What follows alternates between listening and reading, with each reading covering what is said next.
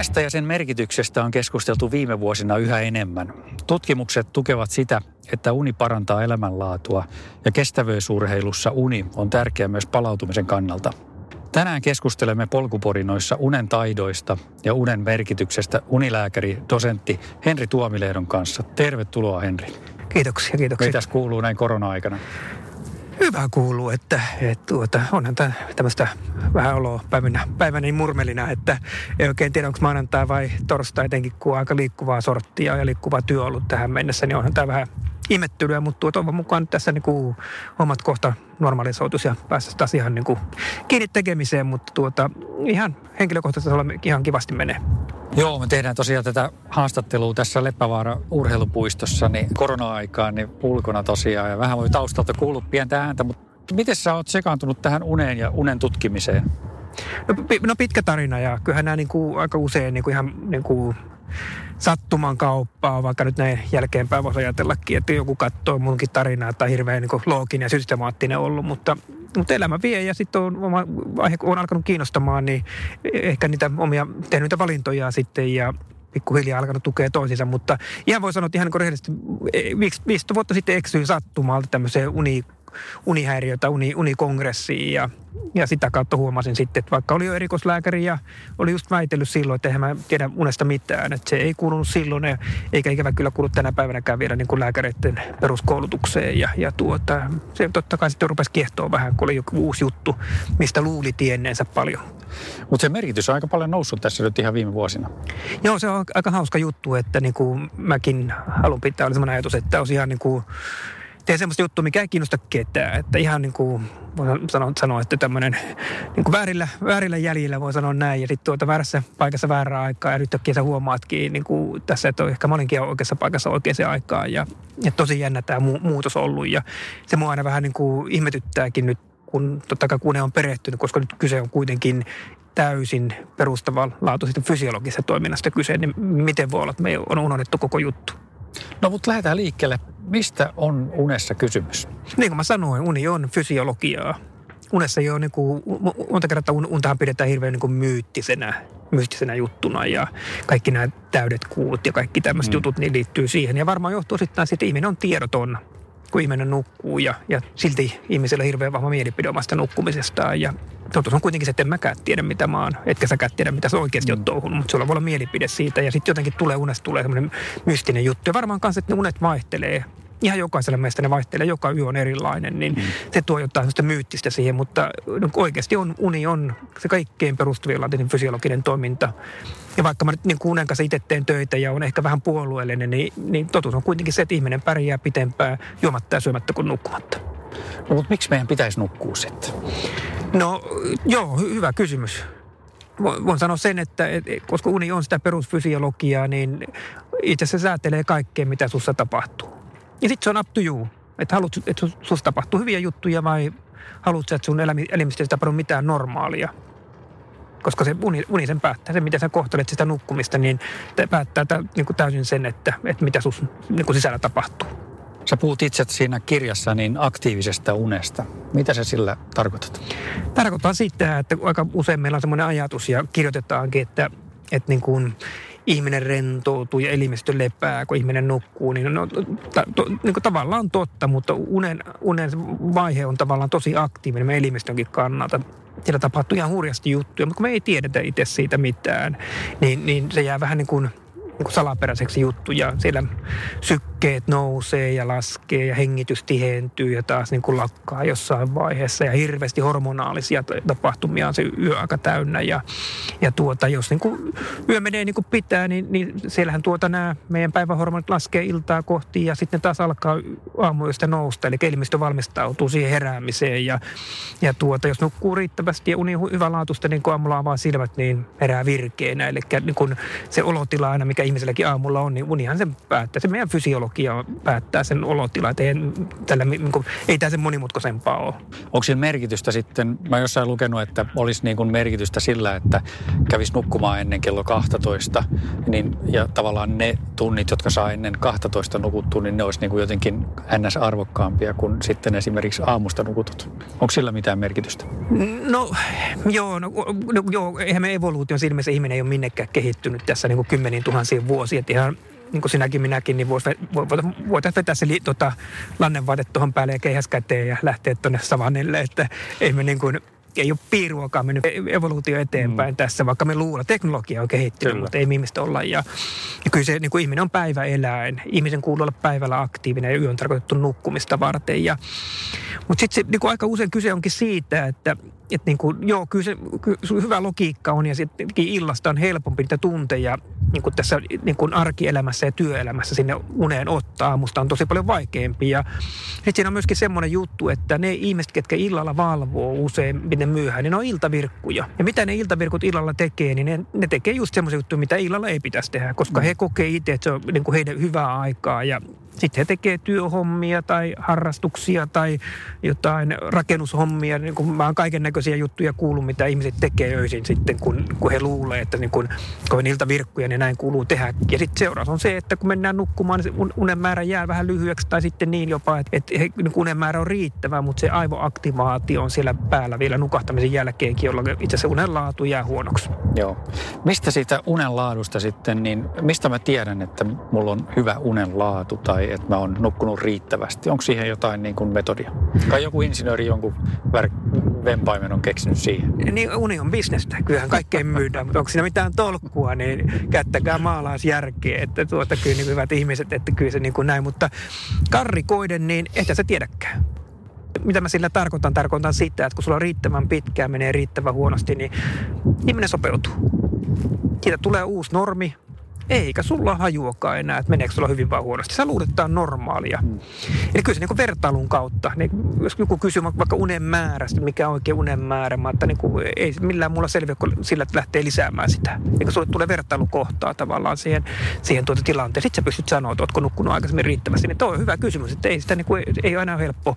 Totuus on kuitenkin se, että jos ihminen kokee itsensä virkeäksi ja työpäivä menee hienosti ja työpäivän jälkeen on vielä energiaa tehdä asioita ja, ja tuota, niin kuin pystyy huolehtimaan terveydestä, ei, ei ole mitään ylimääräisiä sairauksia ja aika hyvä vinkki, kyllä aika usein kuitenkin pystyy sitten itsekin tunnustelemaan, mutta kun mä ikävä kyllä näen ne, aina ne ääripäät, mä joudun katsomaan, mä näen työssäni niin sitten tavallaan niitä juttuja, kun se homma on vähän karannut käsistä, niin sen takia aina vähän tämmöinen skeptinen. Mitä sitten ne kaverit, jotka sanoo, että joo pärjää hyvin viiden tunnin tai, tai lyhyemmilläkin yö, yöunilla, niin onko semmoisia tyyppejä? Joo, kyllä se säälin sekaisia tunteita mutta herättää, kun mä tuommoisia kuulen jo. Että kyllä ne varmaan pärjää. Niin kuin sanoin taas, että mm. ihminen sopii, ihminen on selviytyjä. Kyllä ihminen seisoo vaikka päällä aika pitkäänkin, mm. kunnes sattuu jotain ravitaan autolla vähän tukkirekaan kylkeen tai sitten tuota saadaan joku paniikkikohtaus, rytmihäiriökohtaus, niin sitten niin huomataan, että eihän tämä normaalia ollutkaan. Ja siitä itse asiassa on hyvä tutkimuskin, että mä aika pitkä, aika monta tutkimustakin on siitä olemassa, että, että niin kuin miten niin kuin unen määrä, että ihminen nukkuu tarpeita vähemmän vaikuttaa suorituskykyyn. Se ei ole salaisuus tavallaan se, että, että tämmöinen reaktiokyky, suorituskyky laskee, kun nukut vähemmän, tulee univajetta, mutta uutta tietoa on tavallaan se, että sä itse luulet vielä, että sulla menee ihan ok. Mm. Ja sitten kun katsotaan tuloksia, niin on ihan päin honkia mennyt. Mm. Mutta sä itse luulet edelleenkin, sulla on se rintarottingilla, että hienosti tämä meni. Aivan. Joo, se on varmaan sillä, että just toi, että niin kuin sanoit, että ihminen sopeutuu siihen, niin pitkän ajan kuluessa, kun pieniä pieniä muutoksia, vähennyksiä siihen uneen tulee, niin koko aika sitten tuntuu, että okei, hyvinhän tämä menee, mutta sitten totuus voi olla hyvin paljon muuta. Joo. Ja kun tämä on niin erilainen, niin kuin, no otetaan vaikka painohallinta. Mm. Et jos sulla on painohallinta päin p niin se näkyy vyötäröllä. Kyllä se niin kuin ennen, ihan varmasti rupeaa kiloja tulee. Sä voit katsoa mittarista ja mitata vyötäröympärystä, niin sä jäät kiinni.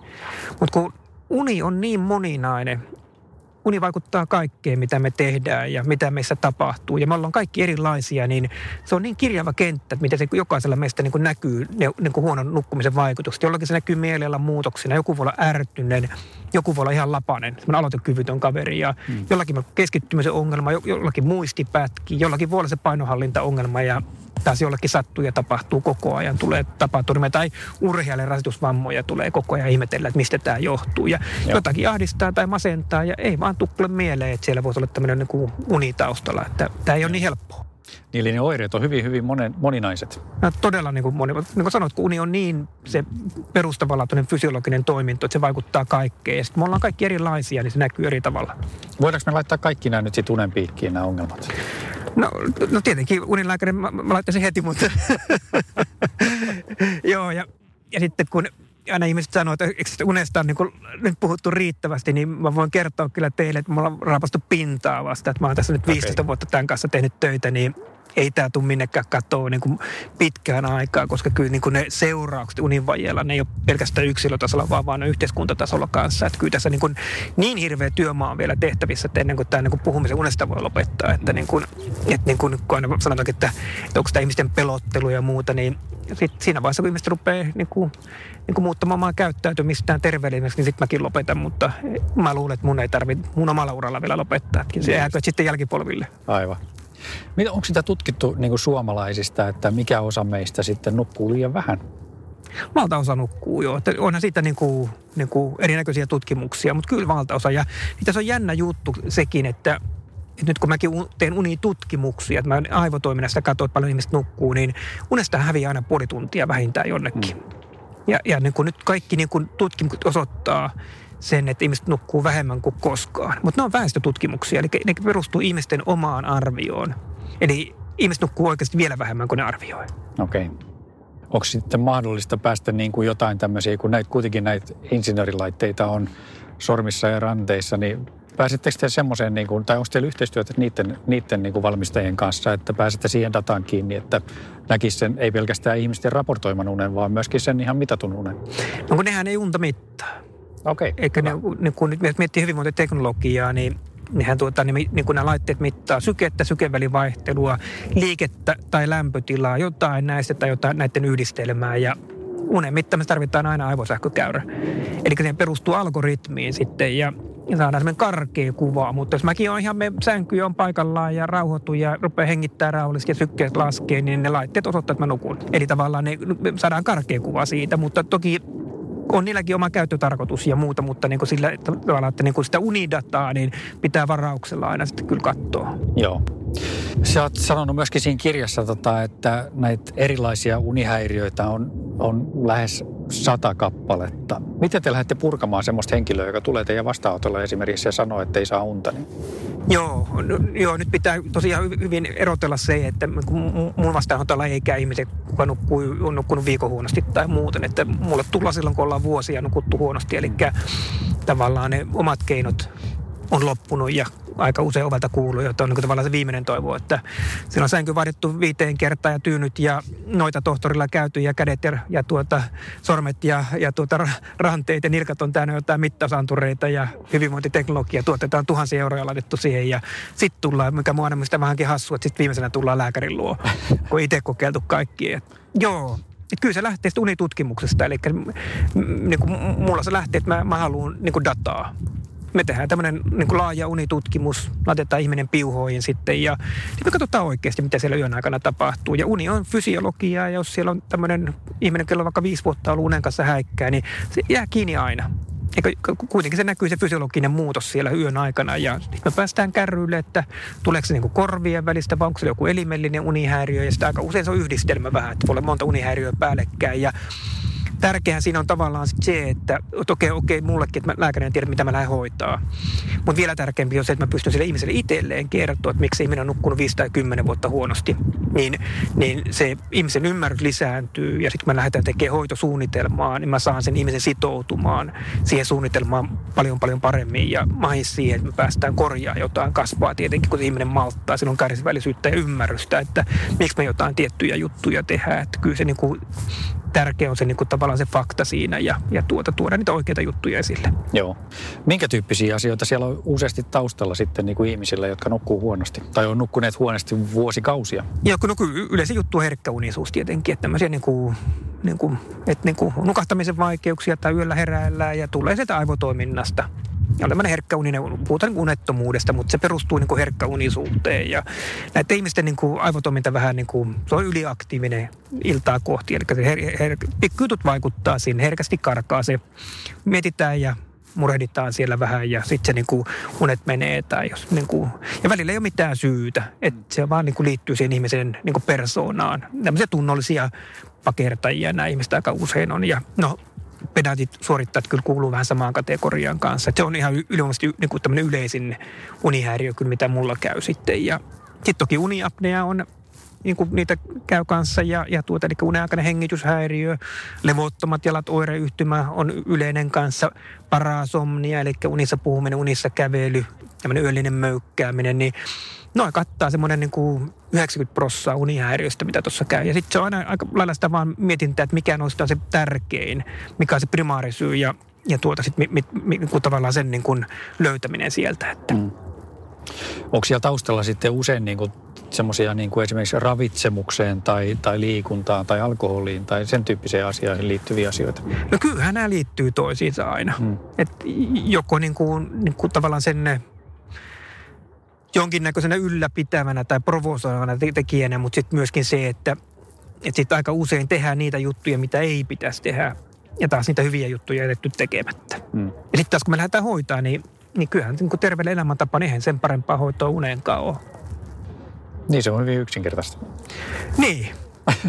Sitten on jotkut kokee, että kun ei ole oikotietä onneen, mutta näin se menee. Että kyllä Joo. se niin kuin kaikki lähtee terveestä elämäntavoista ja ne tukee toinen toisiaan. Ja myöskin niinkin päin, että välillä mun vastaanotolle tullaan, että ihmiset on hirveän huolissaan, kun siellä on vaikka 10-15 vuotta nukuttu huonosti, että, että nyt oli joku uusi artikkeli taas, että nyt vähän unistus lisää vaikka suolistosyöpää. Mm. Niin sitten tulee mun vastaanotto, että onko mulla se suolistosyöpä nyt sitten ja muuta. Että kun näin, näin lehdestä kirjoitettiin ja mä sanoin, että, no, no, että mitä sä muuten elät? No liikkuu paljon, syö terveydestä. Mä että niin, että, että vaikka se uni on tärkeä, niin se on kuitenkin yksi osa ihmisen elämää, yksi osa niin kuin terveellistä elämäntapaa. Että kyllä ihminen pystyy paljon kompensoimaan sitten muulla tekemisellä, mutta jos sulla on kaikki päin pielessä, niin kuin ei liiku yhtään, syöt mitä sattuu ja nukut vielä huonosti, niin kyllähän se sitten aika, aika pommi on. Niin just. Miten sitten semmoinen, voisikin kuvitella, että ihminen, joka on niin kuin vuosikausia sitten nukkunut huonosti, niin siinä rupeaa varmaan jo pikkasen niin kuin pelottaa se nukkumaan meno pelkästään. Mm. Et siitä tulee jo tavallaan semmoinen suorittamisen paine, että nyt on pakko saada unta. Että, joo. Et tapaako tämmöisiä ihmisiä paljon? No joo, no se liittyy joihinkin unihäiriöihin. Varmaan tämä herkkä unisuus on semmoinen, mihin se liittyy. Mutta jos joku uniapnea-potilas, niin mm. sehän omasta mielestä maailman paras nukkuja. niin. Niillä on ne leveät henkset, niitä ne paukuttelee aina, että joo, että, että ei mulla mitään uniongelma. Että mähän nukan ennen kuin pää osuu tyynyyn ja ja tuota viime yönäkin nukuin 10 tuntia ja vedän kaksi päikkäriäkin koko ajan. Eli niin kuin ihmisten ymmärrys siitä, että niin kuin se, että on hyvä nukahtaja ja muuta, niin ei sillä ole mitään tekemistä nukkumisen kanssa. Että aika usein se kieli vaan ihan karmeista univajeesta.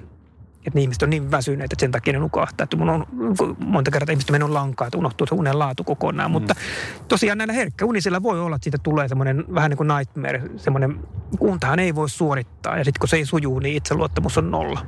Aivan. Me haastateltiin tuossa Arja Uusitaloa, lääkäri Arja Uusitaloa tuossa vähän aikaa sitten ylirasitukseen liittyen. Ja siinä oli kanssa, niin kuin, tuli sama asia esille, että tyypilliset niin kuin ylirasitukseen sairastuvat ihmiset tai ihmistyypit on niin semmoisia niin tunnollisia ja perfektionistisia. Niin onko tässä sitten jotain samantyyppistä niin kuin esimerkiksi unen, huono unisuuden kanssa? No joo, ihan sama juttu. Nyt niin pitää termejä vähän täsmentää. Että, niin kuin, että me, niin kuin mehän puhutaan, se on uupumus, mm. mutta kyseessä on vain kohderyhmänä urheilijat.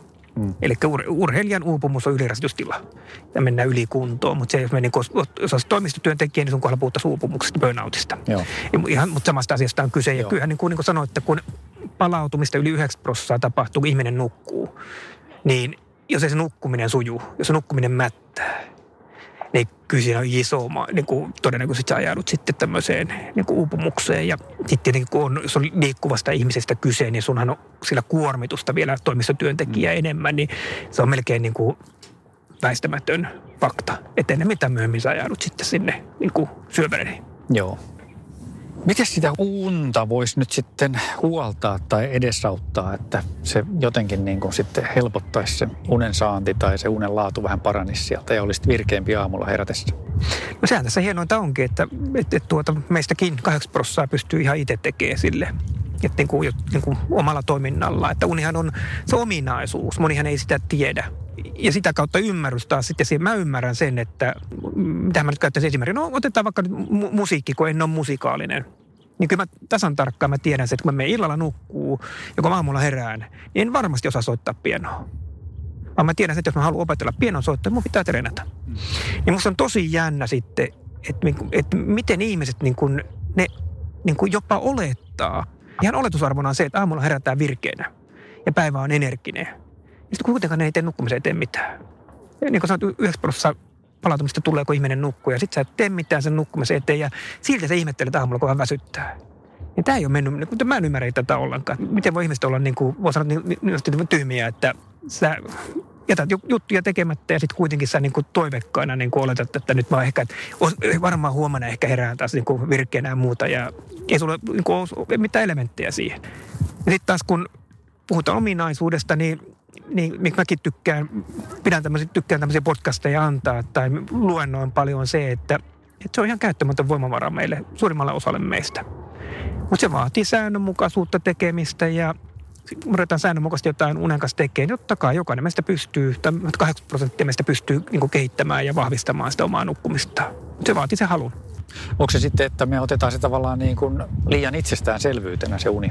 Kyllä varmaan näin on, että jokainen semmoinen ihminen tietää, kellä on ongelmaa nukkumisessa, että se ei ole itsestäänselvyys. Mutta tarvitsetko aina mennä sitä kautta, niin näköjään aika monella. Aika monella. Miten sitten urheilijalla, kestävyysurheilijalla, jolla on tosiaan, niin kuin äsken puhuttiin, siellä on se kuorma alla ja, ja varmaan myöskin sen urheilukautta kovat paineet, niin miten sä näkisit, se varmaan niin kuin vielä, vielä niin kuin näyttää isompaa roolia se hyvä uni urheilijan kanssa? No joo, kyllähän se niin kuin ilman palautumista ei ole hyvää urheilijaa. Että jos miettii tämmöinen menestyvä urheilija, niin pitää olla totta kai, siellä pitää olla, niin kuin, olla niin kuin taitoa, sitten pitää olla kyky treenata, sulla, sulla pitää olla halu rääkätä vähän ittees ja, ja tuota lahjakkuutta pitää olla toki, mutta jos et sä palaudu, niin jos ei ole kykyä palautua, niin et se, et se, et se voi menestyä. Et hmm. Se on, niin kuin, se on niin kuin valuhiekkaa. Niin just.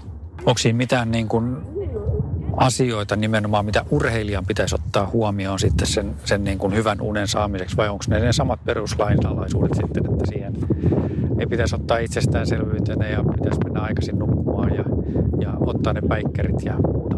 Joo, niin kauan kun me ollaan ihmisiä kaikki, niin samat lainalaisuudet pätee. Niin, se oli mun ensimmäinen huomio silloin, kun 15 vuotta sitten aloin urheilijoiden kanssa tekee hommia, niin mä mietin ekaksi, että mitä mä niitä mittaan. No, ne on ihmisiä. Huomasin aika äkkiä, että samalla tavalla mun pitää niitä mitata kuin muitakin ihmisiä. Ja sitten tavallaan sit se että ihan samalla tavalla kuin mun urheilijoita hoidan, mä hoidan muitakin mun, mun potilaita. Että, että mä niin kuin, sama, niin kuin, sama fysiologia siellä on vähän eri koneella varustettuna vaan, että siellä ei ole 1.2 dieseli, vaan sit siellä voi olla Ferrari siellä konepelin alla, mutta periaatteessa ihan sama, niin kuin, samat fysiologiset jutut siellä tavallaan vaan pätee. Joo. Minkä verran niin kuin urheilupuolella sitten tähän unen merkitykseen on herätty nyt sitten viime aikoina? Onko siinä mitään niin kuin isoja muutoksia ollut? No kyllähän siinä niin kuin on niin kuin ollut kiva huomata, että niin kuin oman toiminnankin kautta, että miten on pyydetty luennoimaan ja haastateltu ja muuten. Ja, ja, ja se kanssa, että miten paljon urheilijoiden kanssa on tehnyt töitä ja saanut tehdä töitä opettajaurheilijoiden kanssa, niin kyllä siihen havahduttu. Mutta silti kyllä siinä edelleenkin niin valtaosalla urheilijoiden tekemisen paikka, että uni on valintoja. Eli kun me ollaan ihmisiä, niin niin herkästi tehdään kuitenkin niitä niin kuin, niin kuin unen kannalta vääriä valintoja. Ja, ja jos niin kuin ammattiurheilijasta on kysyn, kyse, niin kyllä mä vähän haastan niitä aina, että se ammattimaisuus ei voi olla niin kuin se muutama tunti vuorokaudessa, kun treenataan, vaan kyllä se ammattimaisuuden pitää olla poikkileikkaa sitä päivästä, että se pitää niin kuin näkyä kaikissa valinnoissa. Että jos haluat huipulle, jos et sä niin halua, niin sitten se on toinen juttu. Sitten se on sitä urheilua, että kaikki pelaa ja muuta, mutta niin kun mennään tuon ammattiurheiluun, niin se mentaliteetti on vähän toinen. Ja sitten varmaan siellä kuitenkin ne, ne marginaalit on niin pienet vielä, että jokainen etu, minkä sä voit esimerkiksi unen kautta saada, niin sehän kannattaa ehdottomasti hyödyntää. Joo. Mä oon, mä oon nyt ollut muutaman vuoden tuon Columbus Blue Jacket NHL-joukkueen kanssa ja kun menin sinne, niin kun mun juttu ei ole oikotie, mulla ei ole mitään oikotietä tarjottavana. Mun, mun, mun jutut perustuu tietoisuuden lisäämiseen ja sen urheilijan omiin valintoihin. Niin mulla oli aika haaste, mun piti myydä tämä juttu niille pelaajille ja ja kun he ei ole pakotettuja kuuntelemaan mua, se pelaajayhdistys kieltää sen, että he tuli vapaaehtoisesti kuuntelemaan mun luentoa sitten. Ja aluksi mä ajateltiin joukkueen kanssa, että sitä 25 kaverista niin mä saan ehkä viisi tai seitsemän unitutkimukseen. Joo. Ja tuota, loppupeleissä mä sain 21. Okei. Okay. Että kyllä se niin kuin, ja sitten ekana tuli niin kuin Kolumbuksenkin ihan tämä ykkösketjun kaveri Cam Atkinson, ja siihen hän ilmoitti ensimmäisenä, toki hän on kokeneesta päästä kanssa, että nuoret antoi vähän tilaa, mutta hän sanoi, että hän tulee. Ja mä sanoin sitten hänelle, kun hän tuli mittaukset, että tosi hieno juttu, että että tuli tähän, että sä näet vähän esimerkkejä noille nuoremmille, niin se katsoi mua halpaa makkaraa ja sanot kuule, että joo, että voit sä on hienosti asettaa, mutta kyllä mä tulin itteni takia tähän, että jos tämä häntä auttaa pelaamaan pikkusenkin paremmin, niin miksi hän ei kääntäisi tätä kiveä? Se on nimenomaan hyvä asenne tuossa, että katsoo myöskin sen vaihtoehdon, että olisiko tästä jotain hyötyä. Joo, just Joo. näin. Ja, ja, ja kertoo myös sen, että, että kyllä tuolla, niin kun mennään tuonne ihan maailman terävimmälle huipulla, niin kyllä, kyllä se on niin kuin tiukkaa. Ne mm. jätkät on kyllä ihan viimeisen päälle ammattilaisia. Eli siinä on just se, että, että huippuurheilija, niin siellä on, se, siellä on se harjoittelu, siellä on se kehonhuolto, siellä on ravitsemus, mutta myöskin uni on, on isossa osassa. No, jos miettii NHL, niin kun kausi alkaa, niin koko kausi perustuu palautumiseen. Hmm. Ei enää kaveri treenaa enää, kun kausi alkaa. Niillä on semmoinen kolmen vartin tiivis juttu siellä, niin kuin, niin kuin, mitä ne treenaa. Ja yleensä taktisia kuvioita, ylivoimaa, alivoimaa, tämmöisiä juttuja. Ei, ne siellä, ei siellä mitään päästä päähän enää vedetä niin kuin miljoonaa, vaan sitten ne on kolme varttia, ne on jäällä, käy ne taktiset kuviot läpi ja se on päivän treeni siinä. Mm. Ja kaikki effortti laitetaan siihen, että kun seuraava peli tulee, niin ollaan täysin palauduttu ollaan valmiita siihen peliin. Eli niin tärkeä juttu tämä niin uni ja nukkuminen on tuolla niin kuin ammattilasurheilussa. Mutta silti ollaan lapsen kengissä. NHL on varmaan vielä semmoinen lisämauste, kun siellä matkustetaan paljon eri aikavyöhykkeillä, niin se tuo varmaan myöskin tämän unen kanssa niin, niin omat haasteensa. Joo, se, se tässä on muuten jännä juttu. Mä, nimittäin mä olin, mä olin heidän kanssa viikon vieraskiertueella ja mä kävin katsoa sitä touhua sitten ja näin sitten, että mitä se on. Ja, ja tuota, tuota, on se aika helppoa. Mennään privaatti lento. En mäkään ikinä lentänyt niin, että, että mä menen bussilla lentokoneen viereen ilman käymättä terminaalissa. Lentokone on täynnä ruokaa ja eikä tullut lentoemäntä sanoa, että pistäisi kännykkä pois, kun kone lähti ja selkänoja pystyi asentoon, vaan nyt mentiin ja sitten oli kuljetus ja viiden tähden hotelliin mentiin yöksi sitten ja muuten. Ja, et niin kuin, no, niin kuin sanoin, että kyllä siinä näin on niin kuin haasteita siinä mielessä, että pelit on aika myöhään. Mm. Ja tulee se matkustus päälle ja muuta. Ja näitä kuvioita me käydään tosi paljon läpi siellä, mutta totuus on se, että se organisaatio tekee kaikkensa, että niille kavereille on se elämä maailman helppoa, kun ollaan siellä reissussa. Joo. Ja mä voin paljastaa semmoisen jutun, että mä olin neljä viisi vuotta sitten, kun Erkka Westerlund oli jokereiden valmentaja, niin, niin mä olin silloin jokereiden mukana ja ja tuota, puhutaan paljon, että siellä matkustellaan vielä enemmän. Ja mennään niitä aikavyöhykkeiden läpi ja ollaan viikko pois ja muuta. Niin Erkkahan oli selvittänyt asiaa sitten. Ja sitten kun tuli tulokset, niin sitten olikin konsultaation paikka. Okay. Meikäläistä pyydettiin kanssa vähän rapimaan päätä, että, että mitä tämä tarkoittaa, koska kun tulokset tuli, niin huomattiin, että kaverithan palautuu reissussa paremmin kuin kotona. Oho, mistä se johtuu? No Miten sä, miten sä selitit, Henri, semmoisen asian? No ihan samalla tavalla kuin me lähdettiin Kolumbuksen pelaajien kanssa niin kuin liikkeelle, eli tavallaan mitä he ei välttämättä aina itse niin kuin hiffaa. Kyllä me ollaan ihmisiä. Niillä kaverilla on ihan samalla ihmisyyden haasteet kuin meillä muillakin. Eli siellä on perhettä, siellä on lapsia, siellä on kavereita, siellä on tosi paljon maailman mielenkiintoinen. Siellä on tosi paljon mielenkiintoisia juttuja, mitkä tavallaan kilpailee ehkä niin kuin monen mielessä samasta ajasta kuin nukkuminen. Aivan. Ja sitten käykin niin, että valkataan niitä mielenkiintoisimpia juttuja kuin se nukkuminen. Ja sitä se tulee, että jos niin kaveri on vaikka viikon pelireissulla, niin lapset ei kyllä armoa aina, kun isi tulee kotiin. Mm. Tai sitten kun vaimo on kantanut viikon sitä maitoa jääkaappiin, niin ei varmasti kanna, kun sä tuut kotiin, että mm. sä itse maitos hakea sieltä ja muuta. Eli tulee tämmöisiä ja sehän oli se juttu tavallaan, kun mäkin sitten sinne Kolumbukseen menin, niin se oli se mun se fokus mikä mun piti tuoda siellä esille nimenomaan se, se niiden pelaajien vapaa-aika. Niin, että sillä on niin iso merkitys. No hei, tuota, mietipä nyt. Paljon sä treenaat vuorokaudessa? No, ehkä parisen tuntia tällä hetkellä. Niin, paljonko sinne jää muuta aikaa sitten? No jää siinä aika paljon. Niin. nhl ne kaverit tulee 8-9 maassa jäähallille se niin kuin, joka joukkue kutakuinkin toimii samalla tavalla. Eli päivä alkaa aamupalalla ja se on pakollinen aamupala ja yksi tapa kontrolloida vähän, mitä ne kaverit syö ja sitten kanssa kun siihen porukkaan aina mahtuu kaikenlaisia suharia, niin varmistetaan myöskin se, että sitten ei tule suoraan sängystä sitten treeneihin. Mm. Vaan se alkaa sillä aamupalalla ja sitten on, vähän valmistellaan niitä treenejä. Siinä voi olla joku videopalaverit, vedetään treenit ja sitten on ne jälkimainingit siinä ja hieronnat ja kylmähoidot tämmöiset ja, ja sitten on lounas. Ja kello kaksi kaverit häipyy jäähallilta. Niin mun homma oli nimenomaan se aika kello kahdesta eteenpäin. Just. Ja mun piti tuoda heille esillekin sitä juttua, että itse asiassa kun jokainen joukkue tekee samalla tavalla sen kahdeksasta kahteen. Ja mä en ole ikinä tavannut vielä yhtään huippu joka urheilee hävitäkseen. Mm. Ja, ja siellä ei anneta kyllä kellekään mitään vastustajalle löysää. Joo.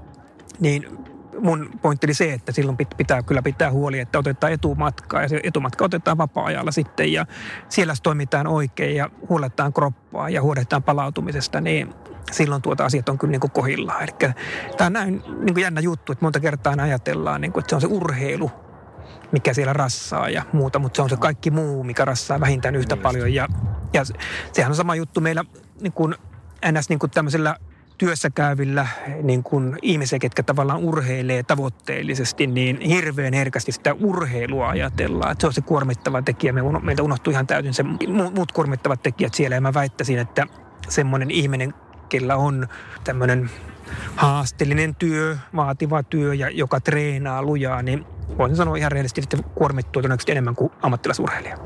Okei. Okay. Se on yllättävää. Hmm ammattilaisurheilija niin saa aika pitkään, hän elää sen urheilun ehdolla ja päivän rytmitetään sen urheilun ehdolla ja siellä pystyy niin kuin, niin kuin rytmittää sitä ihan oikein oppisesti. Ei ne välitä niin kuin mistään muusta. Joo. Ja niin kuin muut, muut asiat, muut ihmiset voi olla sivuseikkoja silloin, kun treenataan. Mutta sitten, jos sä teet työpäivää, sulla on vaativat, jos sä matkustelet, palaveria pidät ja, tuota, ja tuota, sen jälkeen sä käyt vielä treenaa lujaa ja muuten, niin kyllä siinä kuormitus no, on kyllä tapissaan silloin. Varmasti joo. Se on kyllä totta. Joo. Mites tuossa sitten, onko sen unin, unen tai unirytmin kanssa mitään merkitystä sitten niin, niin harjoituskaudella tai kisakaudella? Onko siinä, siinä mitään eroja? Tietenkin vähän riippuu niin lajista kanssa, ja, mutta, mutta kyllähän niin kaikki lähtee niin perustekemisestä. Ja, kun, tässä nyt on nyt jääkiekkoja nyt esimerkkinä. Se on hyvä käyttää esimerkkinä, kun ni, niillä on aika kuvia semmoinen esimerkillinen, kun ne matkustelee paljon ja sitten tulee niitä tuota jetläkiä ja tämmöisiä, niin mä aina sanonkin, että ne, ne on kaikki ne on fysiologiaa. Hmm. Eli jetläkikin on fysiologiaa, että kun riittävän nopeasti ylität riittävän monta aikavyöhykettä, niin se iskee. Hmm. Mutta se, miten sä kohtelet kroppaas muuten, niin, niin se määrää sen, miten se jetläki vaikuttaa suun. Et mitä mä tarkoitan sillä se, että jos sulla on paketti kasassa hirveän hyvin muuten, niin sä pärjät minimivaurioin. Mutta jos sulla on univajetta, univelkaa ennestään, niin sit sä nuolet haavoja pitkään. Joo. Se on se pointti. Eli kun monta kertaa urheilijat on hirveän huolissaan yksittäisistä päivistä ottelun jälkeisestä tai jonkun, jonkun kilpailun jälkeisestä tai ennen, mä olin tuossa joku aika sitten luennoin tuon Iivo Niskasen kanssa ja Iivo paljasti, että silloin tuota olympia, viime olympialaisessa niin jännitti niin paljon sitä omaa hiihtoa, että ei nukkunut yhtään. Kaveri voitti olympiakultaa. Niin kertoo vaan sen, että, että kyllä sillä paketti on aika hyvin muuten ollut kasassa, että siinä se yksi yö ei ole merkannut mitään. Ja mä aina, mun viesti onkin urheilijoille, että se ei se yksi yö merkkaa mitään, jos et se itse sitä psyykkaa merkkaamaan jotain.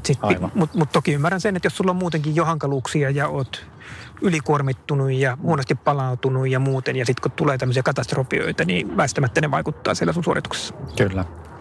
Se olikin itse asiassa yksi kysymys tuossa just, että jos on joku tärkeä kilpailu tulossa ja vähän jännitystä puserossa, niin, ja viimeinen yö tulee huonosti nukuttua ja ehkä aikainen aamuherätys vielä kilpailun mm. takia, niin miten iso merkitys sillä on sillä viimeisellä yöllä? Mutta et sä vastasitkin Joo, siihen jo, että ei mitään. Niin. Ei, ei mitään. Niin kuin jos et sä vaan itse aiheuta niin kuin sit, sitä. Mä, mä muistan, mä itse ollut ammattiurheilija aikoina ja ja niin kuin kovin voitto, minkä mä itse otin koskaan, niin kuin mä oon kössiä pelannut, niin kovin voitto, minkä mä otin koskaan ennen, niin nukuin tosi huonosti edeltävä yö. Olin matkustanut ja muuta ja jostain syystä ei tullut niin ollenkaan. Seuraavana päivänä pelasin elämäni ottelun ja pistin semmoisen tosi kovan kaverin nippuun ja, ja tuota, sen jälkeen en voittanut erääkään siltä kaverilta enää.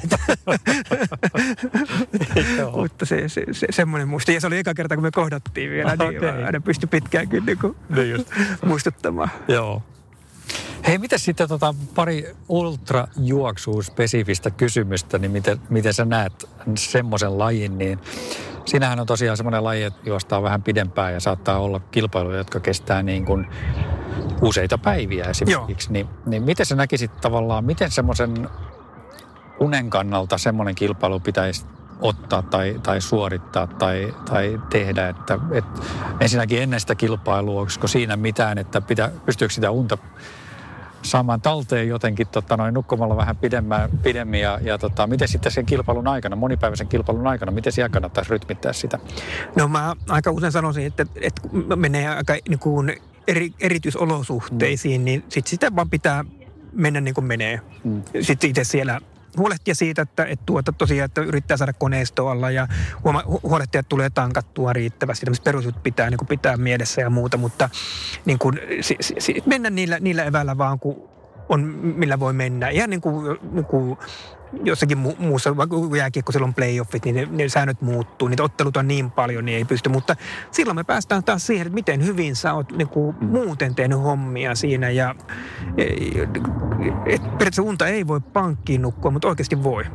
Okei. Okay. Mitä me sillä tarkoitan se, että just sitä, että jos sä oot pitänyt säännönmukaisesti hirveän hyvin huolta nukkumista ja se sun palautuminen ja kuormitus on tosi hyvin balanssissa. Mä aina niin kuin sanonkin, että niin kuin voi vaikka visualisoida niin, että se, se palautumispalikka olisi vielä raskaampi.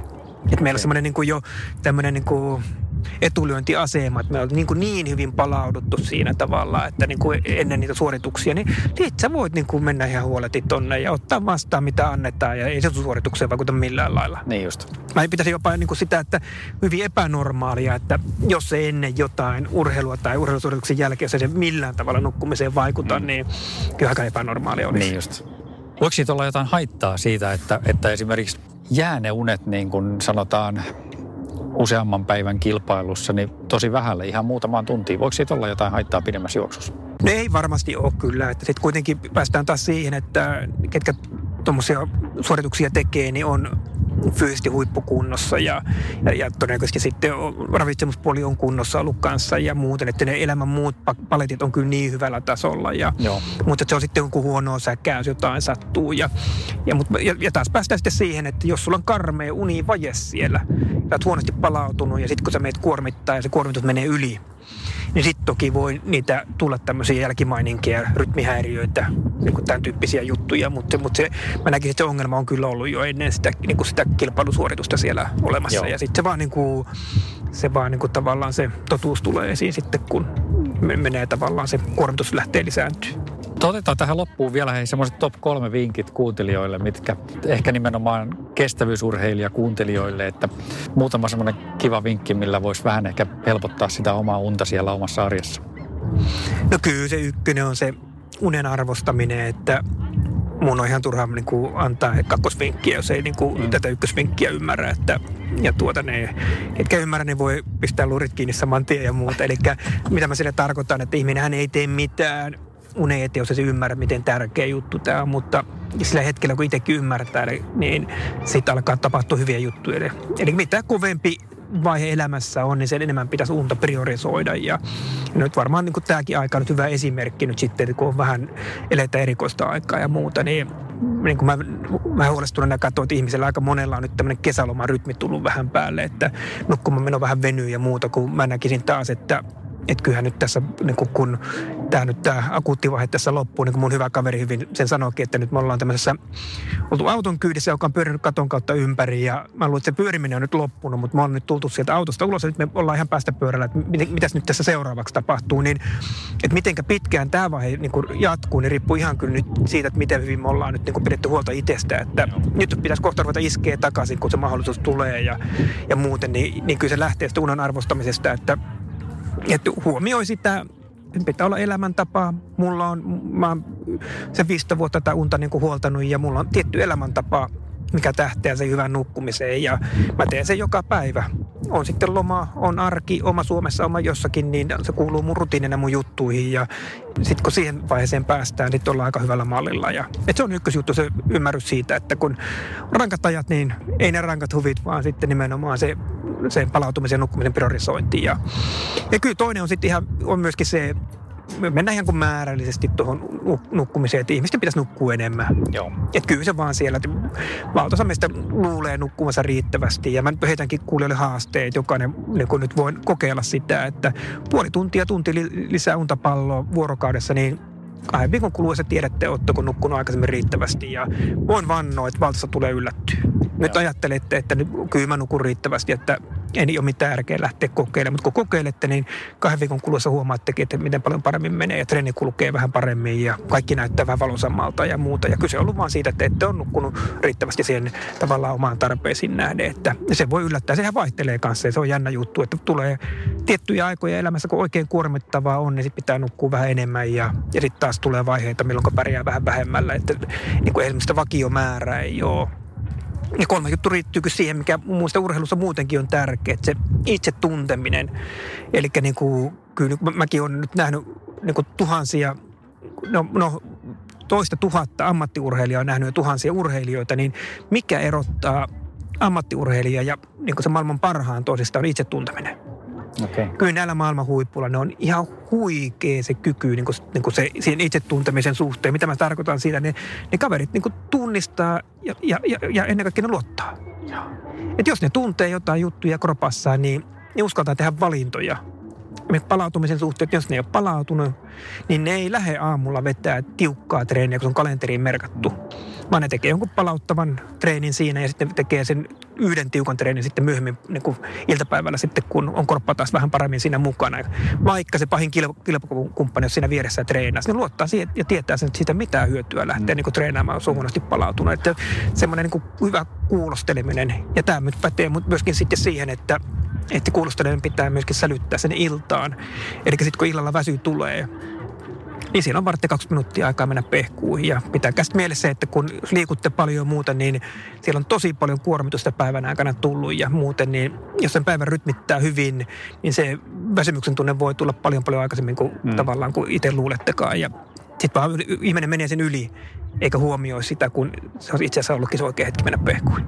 Jos on kestävyysurheilu lajina, niin siellä hyvä pitää mielessä se, että kun, kun juostaan paljon, niin se on tietty unihäiriöitä. Levottomat jalat on kyllä ihan niin kuin yliedustettu kestävyysurheilussa. Ihan totta? Joo. Okei. Okay. Varmaan liittyy jotenkin, kun sehän on hirveän yleensä, 5-10 prosenttia muutenkin suomalaista sairastaa levottomia jalkoja ja ihmiset ei vaan tiedä. Okay. Se menee vähän jotenkin ohi, että pidetään, että se on jotenkin joku verenkierto tai jotain lihasjumia ja muuta, mutta niin kuin esimerkiksi jotenkin juoksussa vaan huomaan sen, että mullakin on käynyt paljon nuoria urheilijoita, niin kuin se on yleensä semmoinen niin kuin ikääntyvien vaiva. Mutta se niin kuin tiukka treenaaminen, varmaan se voi olla niin kuin juoksussakin iskutus, mikä tulee siitä, niin se, niin kuin se saattaa provosoida näitä levottomien jalkoja. Mä oon nähnyt tämmöisellä 17-vuotiailla kestävyysurheilijoilla semmoisia 60 mummon levottomia jalkoja. Ja sitten ne itse, kun se on synnynnäinen juttu, mm niin ne itse tajuukaan oikein sitä, että ne jalat niin kuin vaivaa sen nukkumaan mennessä ja yöllä sitten niin kuin, ne on tosi innoittava tunne, eikä tule mieleenkään, että, tavallaan, että se on niin kuin sairaus, joka on hirveän helppo hoitaa kuntoon. Onko? Joo. Okei. Okay. Mä oon nimittäin itse kärsinyt ihan pienestä pitäen levottomista jaloista. Silloin, silloin ei puhuttu siitä, siitä tota siihen aikaan, koska mäkin olen sen verran iäkästä. Ainakaan mä en koskaan käynyt lääkärille, että olisi diagnosoitu mitenkään. Mutta, mutta sitten kun ensimmäisen kerran kuulin siitä, niin yhdistin sen saman tien, että, että okei, tämä on varmaan Joo. mitä mulla on. Todella yleinen ja okay. niin, niin kuin sanoinkin, se on synnynnäinen juttu lasten kasvukivut, kun mullakin käy lapsipuolta, ne on levottomat jalat. Ja, niin. ja sitten menee vähän niin kuin vaiheittain, että lapsuudessa voi olla paljon ongelmaa, sitten voi olla pitkät ajat, että ei ole mitään. Naisilla raskauden aikana tyypillisesti oireet lisääntyy ja kun ikä alkaa tulla, niin ne pahenee. Just. Ja, tuota, ja sitten etenkin urheilijoilla kova treenaaminen ei provosoi levottomia jalkoja ja jollekin ammattiurheilijalle ihan katastrofi, jos ei ymmärrä ja tiedosta ja tunnista, että Joo. nyt on niin levottomat jalat, koska se, se vie kyllä palautumisen kyllä ihan niin kuin nolliin ja, ja tuota, vahvasti perinnöllinen. Eli sullakin todennäköisesti okay. isällä tai äitillä on levottomat jalat. Okei, okay. täytyy jutella heidän kanssa itse Joo, että Jännä. joo, näin se menee. Mutta miten tota noin sanot, että helposti parannettavissa? Joo, no tuota, tietenkin liikunta tekee hyvää. Pitäisi joka päivä tehdä pikkusen jotakin ja ymmärtää se, se pitkä automatka, pitkä lentomatka, palaverit, niin ne ei ole hyväksi niille jaloille. Ja mun lempiharrastus lentokoneessa on se, että mä pongaan Mä menen tosi mielellään kaukolennolla, mä bongaan se aina levottomat jalat potilaita. Ja, ja tuota, sitten kun ne pyörii siinä riittävän pitkään siellä, niin kuin, siellä matkustamossa, niin mä vien käyntikortin niille ja sanon, että kuule, sulla on levottomat jalat muuten, että tuuhan tutkimuksiin. Ja, ja, tuota, ja tuota, kylmähoidot, eli nyt tuolla ammattiurheilijoissakin, kun on paljon levottomia okay. jalkoja, niin otetaan systemaattisesti aina treenien ja ottelujen jälkeen kylmähoidot käyttöön. Ja tietenkin jossakin jääkiekossa, jalkapallossa on aika helppo, kun aika monella stadionilla pukuhuoneessa on sitten mahdollisuus siihen sitten jo. Ja tuota, jos ei ole, niin sitten kyllä niitä kaupallisesti on saatavilla, mutta, mutta että, että niin kuin, niillä on pieni merkitys voi olla kylmähoidolla. Sitten joillakin, joillakin auttaa ihan merkittävästikin ne kylmähoidot. Ja, ja tuota, varastorauta, ferritiini pitäisi tarkistaa aina ja etenkin naisurheilijoilla ja tuota muutenkin. Ja, ja tuota, jos on niin kuin ferritiinit, niin kuin matalahkot, niin sitten rautaa kolme kuukautta ja vuosittain ehkä joutuu uusimaan sen. Ja, ja lasten, lasten levottomia jalkoja hoidetaan pelkästään raudalla. Okei. Okay. Ja sitten on olemassa ihan oma lääke, että levottomia jalkoja on olemassa ihan täsmälääkkeet. Eli siinä on tämmöinen dopamiiniakonistilääke ja, ja tuota, se tunti kaksi ennen nukkumaan meno otetaan. Ja silloin kun oikein hankalat oireet on, niin kun te rupeaa, niin kun se haittaa sun, jos olet ammattiurheilija, haittaa sun niin kun, niin kun urheilimista, treenaamista tai sitten jos on tavallinen tämmöinen niin tavoitteellisesti urheileva ihminen harrastaa, haittaa sun nukkumista, niin sitten tietenkin me aloitetaan se lääke ja, ja ne jalat saadaan rauhoitettua kyllä sillä ja, Joo. ja tuota, ihmiset on kyllä tosi tyytyväisiä. Okei. Okay. Mutta se on sitten säännönmukaisesti lääke päällä sitten niin kuin niin loppuelämä. Joo. Jännä homma. En ole koskaan tullut ajatelleeksi tosiaan. Joo, helppo, niin kuin yksi helpommista unihäiriöistä hoitaa. Joo, joo. Kun on olemassa niin lääkehoito takataskussa. Okei. Okay. Hyvä tietää. Hyvä tietää, joo. Kestävyysurheilussa etenkin. Joo, mä joudun itse tota, niin aina öisin niin välillä niin nousemaan ylös ja venyttelemään ja tekee kaiken näköisiä liikkeitä. Että... Et kyllä ainakin kannattaa kokeilla, jos sulla niin säännönmukaisesti on ongelma, niin kannattaa kokeilla. Joo. Tehdä kuukauden kahden hoitokokeilu mm. sillä lääkkeellä ja katsoa, mitä niin sä niin tuumaat. Niin ja jos sä huomaat, että niin kuin, tilanne helpottuu huomattavasti, niin, sit, niin kuin, kun se lääkehoito, kun se on täsmälääke, niin kun pienellä annoksella mennään, niin se on niin kuin, tosi turvallinen ja Joo. hyvin harvoin tulee mitään ongelmaa sen kanssa. Hyvä. Kiitos Henri todella paljon tästä kiinnostavasta haastattelusta. Kiitoksia.